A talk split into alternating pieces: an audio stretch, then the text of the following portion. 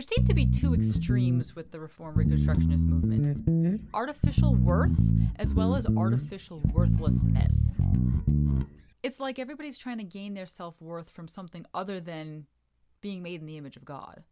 Everyone in a recon group is looking to be the next Calvin, the next Zwingli, the next Knox, the next big historical giant to put their mark on the world.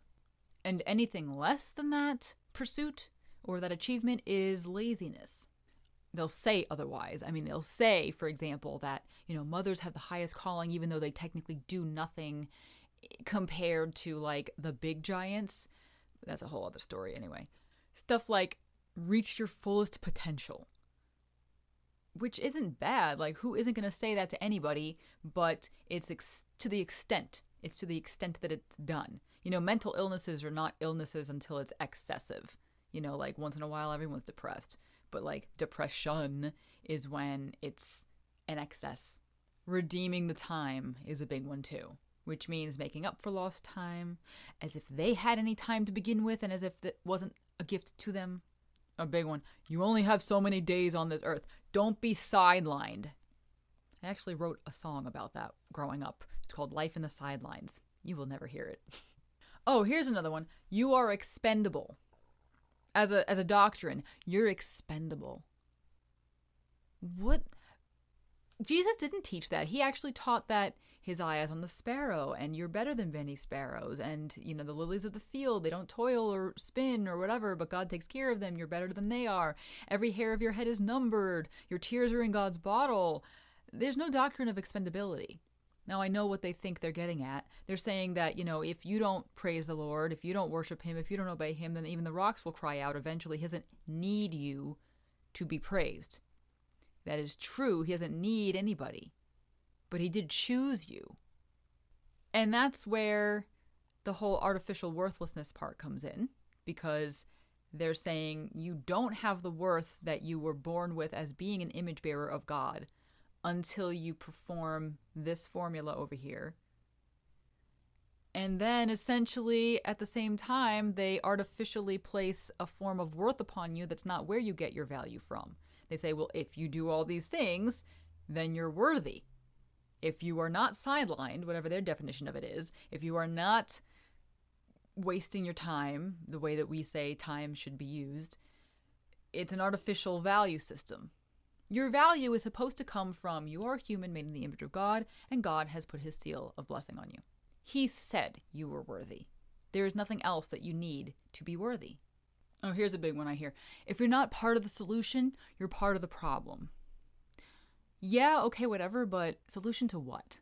What's the problem? Government breakdown? Is that the problem? So if you're not part of that solution, you're part of the problem of that solution? Is the only problem what government is throwing at you? It's never internal. It's all external issues. What about solutions to hospitality? Lack of opening your home? What about solutions to pride? What about solutions to not being patient with people?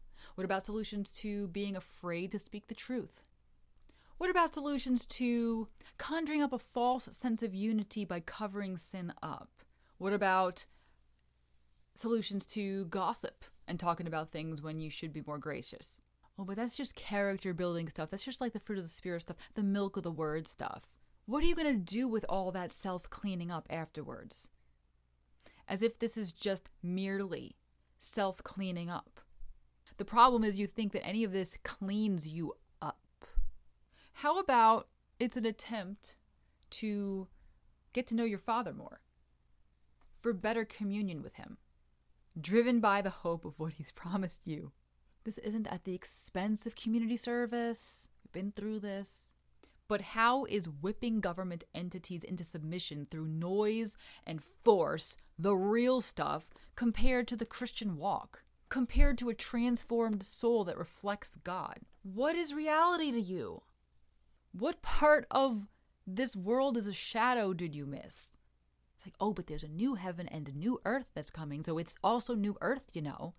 Yeah, but it's also new heaven, you know.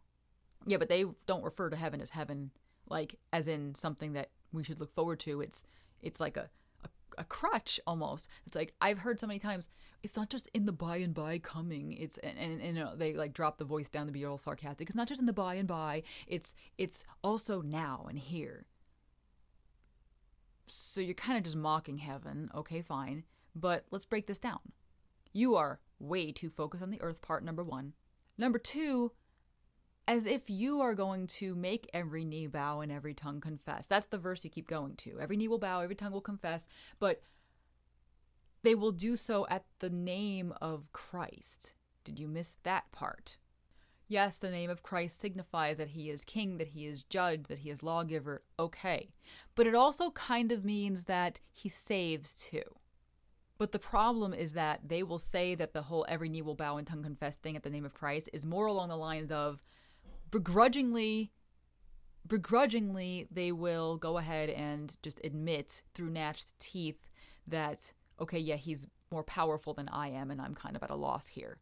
Which for some may be true, but if you also believe that the knowledge of the Lord will cover the earth as the waters cover the sea, then you're going to have to believe that most of those knees bowing and tongues confessing is actually based on the fact that the Bible says every tongue that confesses that Jesus is Lord is from the Spirit, ergo it's real conversion. Did you get all that? At the name of Christ, aka upon Christ being shown to people and it transforming them, everyone will confess, yes, I am a believer. He meets you where you are and he shows you kindness when it's undeserved. That's part of it. Their confession of Christ isn't because he came down on them like a ton of bricks. He already changed their heart so that they desire him. It's an outlook at the end of the day. It's not that God doesn't judge. It's not that God won't destroy the wicked. It's that your posture as finite man is so bent on kind of like having an in on God's judgment as opposed to doing your job, which is to be Christ's hands and feet in love. So like, I don't know if this makes any sense to the point, but let me tell you a tale here. I got a little story. It's a little theological and heady, so just bear with me best you can. In Recon, there's a belief that I actually adhere to it. Let's just stick with me, though. The Garden of Gethsemane prayer that Jesus prayed where he said, please take this cup from me, nevertheless, not by my will, but thine, was actually referring to, like, the cup was being referred to. The cup was not the crucifixion. The cup was actually spending eternity in hell. Because if it was just the crucifixion, and Christ said, please take this cup from me. I mean, he did die on the cross still. So that would mean the Father disregarded his Son's request. Ergo, there is actual schism or disunity, a battle of wills, a contrarianism of wills within the Godhead. And that cannot happen. We know that can't happen. So that's why the cup could not have been referring to the crucifixion and going through like all of that. It was actually, please do not leave my soul in hell, which would also go through the Messianic Psalm. Like, please do not leave my soul in hell. David wrote, he's like, he will not suffer me to spend, eternity in hell. I forget the exact wording of that, but it does go back to Messianic Psalm. And so it makes sense to me. A lot of people don't like that, though, because they don't want to entertain the idea that eternity in hell was ever on the table for the Lord Jesus Christ. And like, okay, maybe like it never was because God knew that he was going to pray the prayer and yada, yada, but like, that aside, I think that's an airtight interpretation. I know a lot of people will be like, well, no, because Christ said, but nevertheless, not by my will, but thine. Therefore, he was okay with God doing something other than he prayed for. So he kind of was still on the same page as God. So there was no schism in the Father. No, that's just the same as God saying, well, if you don't want to do what I want to do, I will submit to the hierarchy in the Godhead. That was just honoring the authority in the Godhead. So anyway, moving on though from that, just that's what a lot of Recons do believe. And I think it makes sense, okay? But I think they believe that mostly because they want to know something somebody else doesn't. Like, here's the thing. I think a strength of Recons is that they will pursue a thread all the way to the skein of yarn. They're not going to be content with, oh, well, I know enough and I'm okay with the mysteries. They're not okay with the mysteries. They want to search out the matter as a king. But at the same time, there are mysteries that will remain mysteries, and that's where it begins to be a problem, where they're not content with not knowing things. Anyway, that's a little bit off the topic. Just take that information about Gethsemane and move on to this second point. So if recons believe that, they should also believe something else. Their whole shtick is there cannot be schism within the Godhead, so God had to answer Jesus' request, which means that he had to have answered something that didn't happen because the cup was taken. Therefore, the other prayer that Christ prayed right after that was actually on the cross. He says, "Father, forgive them, for they know not what they do." P.S. There was actually no caveat with, "Nevertheless, not by my will, but thine." There was no caveat. It was just, "Father, forgive them." No please. No, if it were possible. None of that. So this was like, yo, you're doing this. I am in cahoots with you, Father. So,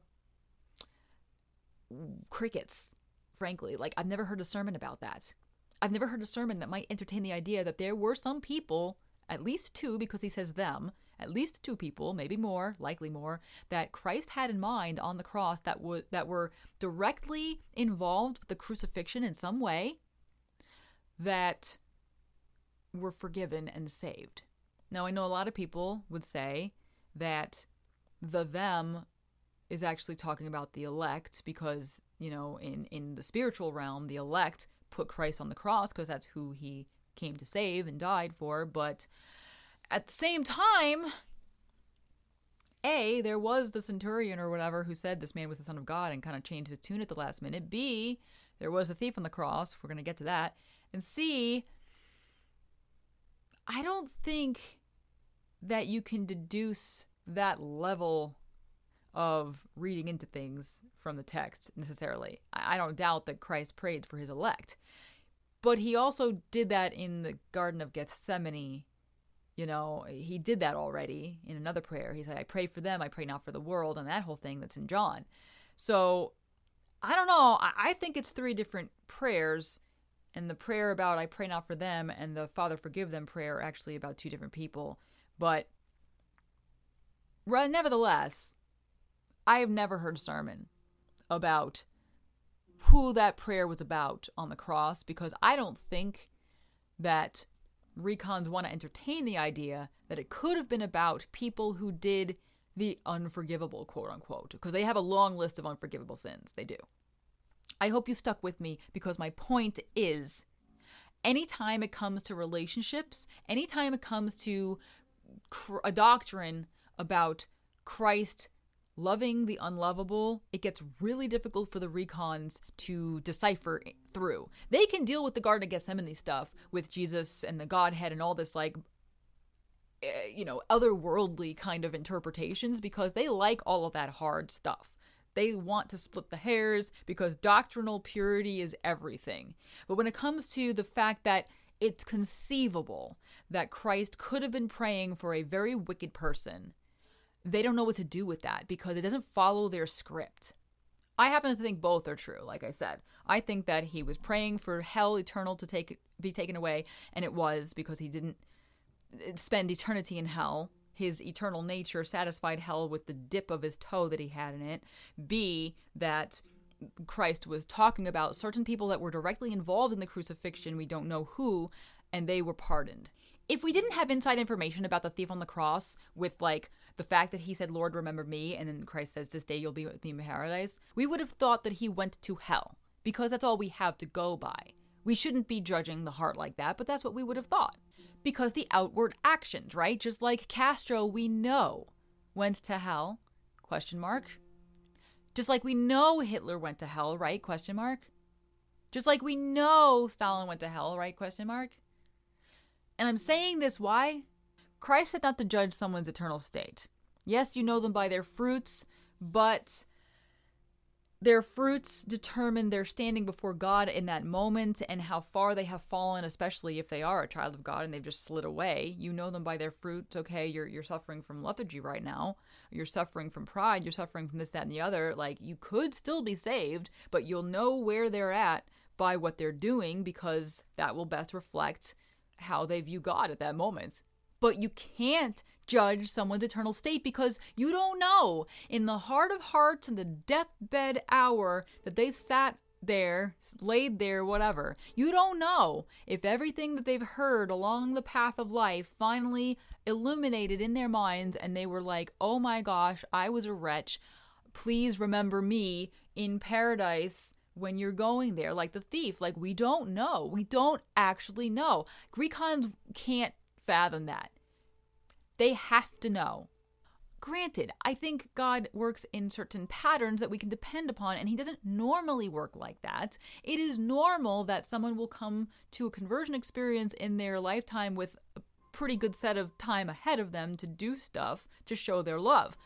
But it's not impossible, and we have that from the thief. So it is so important not to be judging someone's eternal state, because you don't know what thief on the cross experience any of the wickedest people you know might have.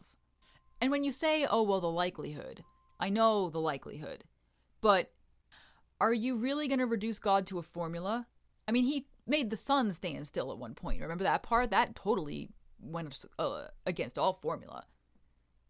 It defied physics. So if he could do that, he could save the Hitler.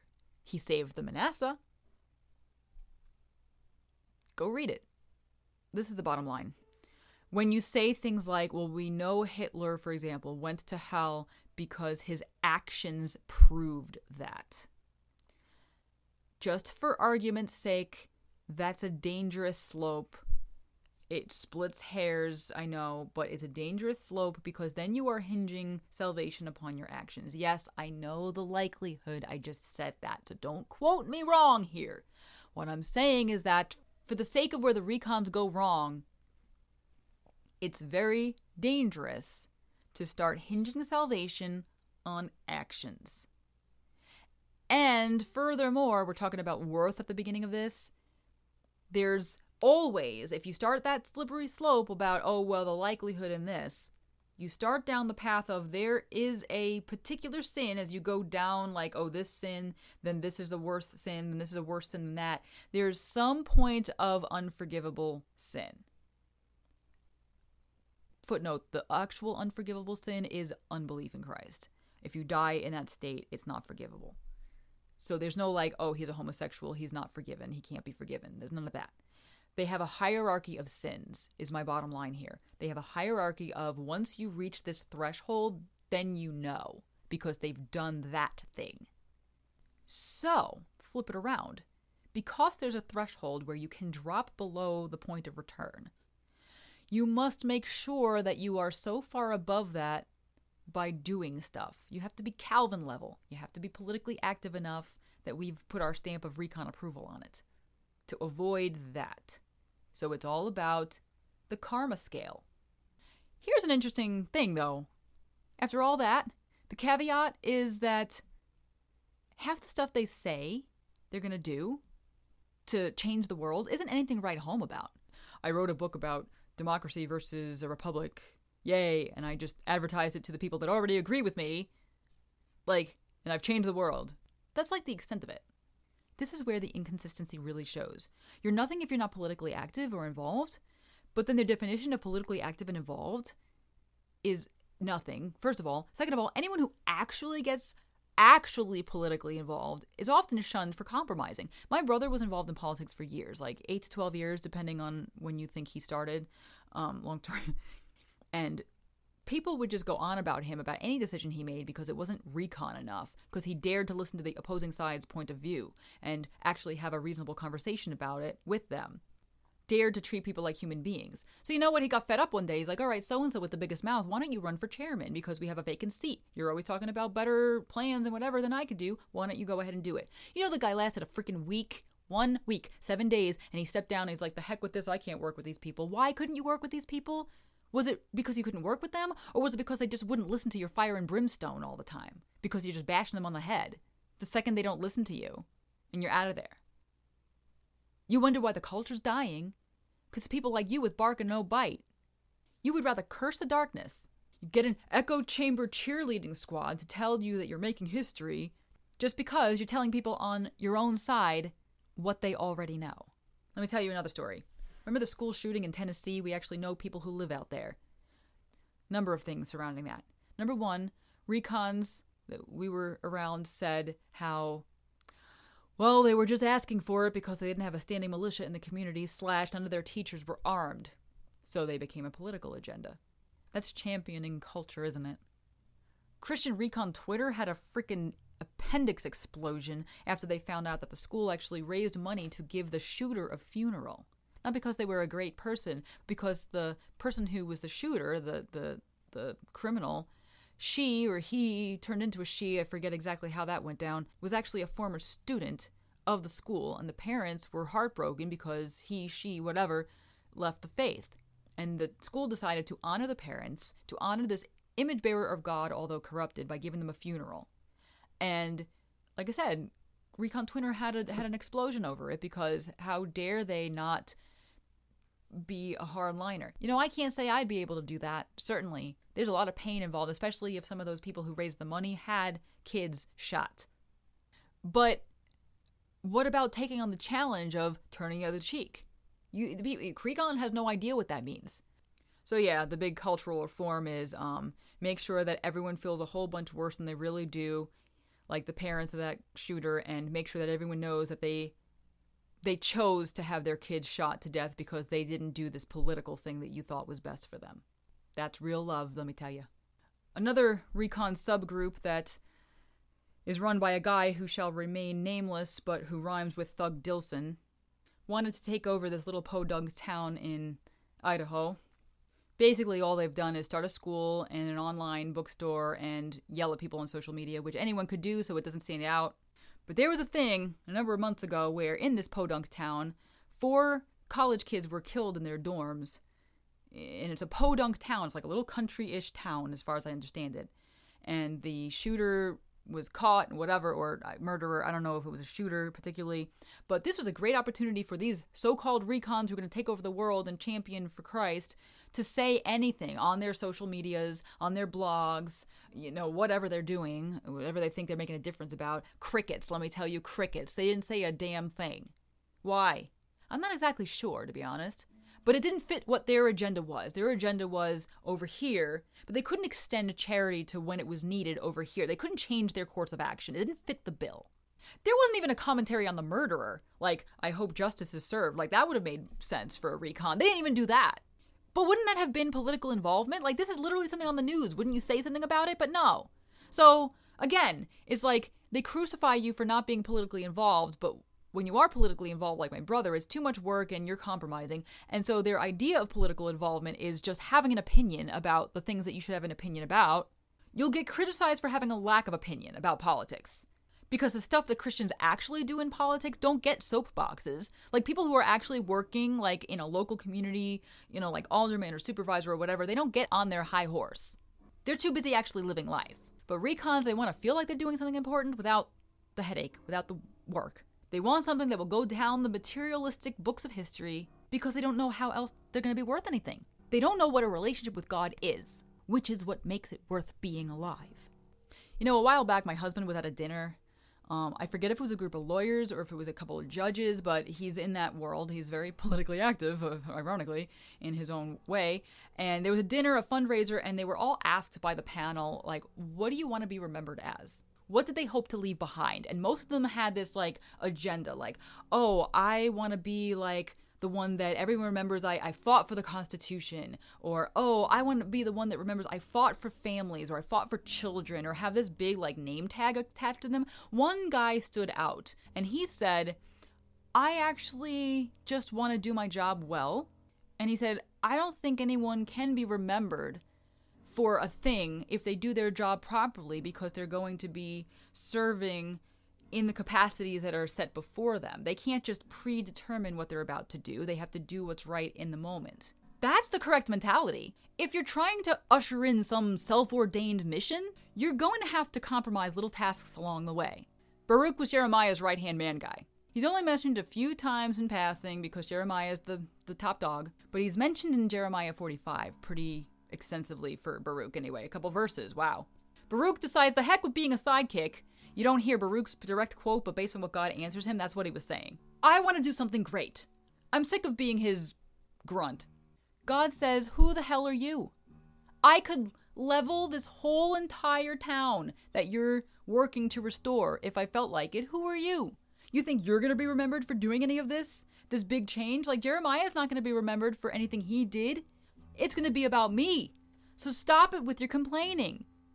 technically you're nobody, is ironically, but like, it's not about what great materialistic historical feats you do. It's about obedience. God says you think you're somebody. You think any success that you have is because you did it. The question is, can you handle being the Baruch, or do you have to always be the Jeremiah? That's a question for recons. Recons probably should hate Jeremiah. You know why? Because he preached to God's people that they'd better accept God's judgment on them for disobedience and stop trying to change their surroundings because God's not going to have it. He literally told them, hey, stop trying to better the situation because this is your lot in life. Take it, turn from your wicked ways, and that's the way unto change. So what does the Bible actually say about a new heaven and a new earth? Because that's the whole big thing. One thing he says is he makes all things new. He does, not us. So that new heaven and new earth, God ushers in, Baruch. Remember that part. None of your success, none of Jeremiah's success is because you did anything. It's because God decided not to squash you. And new heaven, new earth, you want to know what else is new? Christ said, a new commandment I give you, that you love one another. It wasn't new in the sense that it wasn't in the Old Testament ever, but it was newly revealed in Christ. It wasn't recognized to its fullest potential, if you will, until the New Testament when Christ incarnate came. Christ was the living example of that, and it rocked everyone's world. To come full circle, back to the opening line about artificial worth, artificial worthlessness, recons will give you artificial worth by patting you on the back for arriving someplace or having an opinion about something on the internet, and then give you artificial worthlessness by downplaying what God says your value is rooted in. It's not enough that Christ loved you. God the Father isn't pleased to have you because of what Christ did. He's only pleased with how well you can sideline Christ trying not to be sidelined. Rewind that, listen to it again. That's a horrific place to be.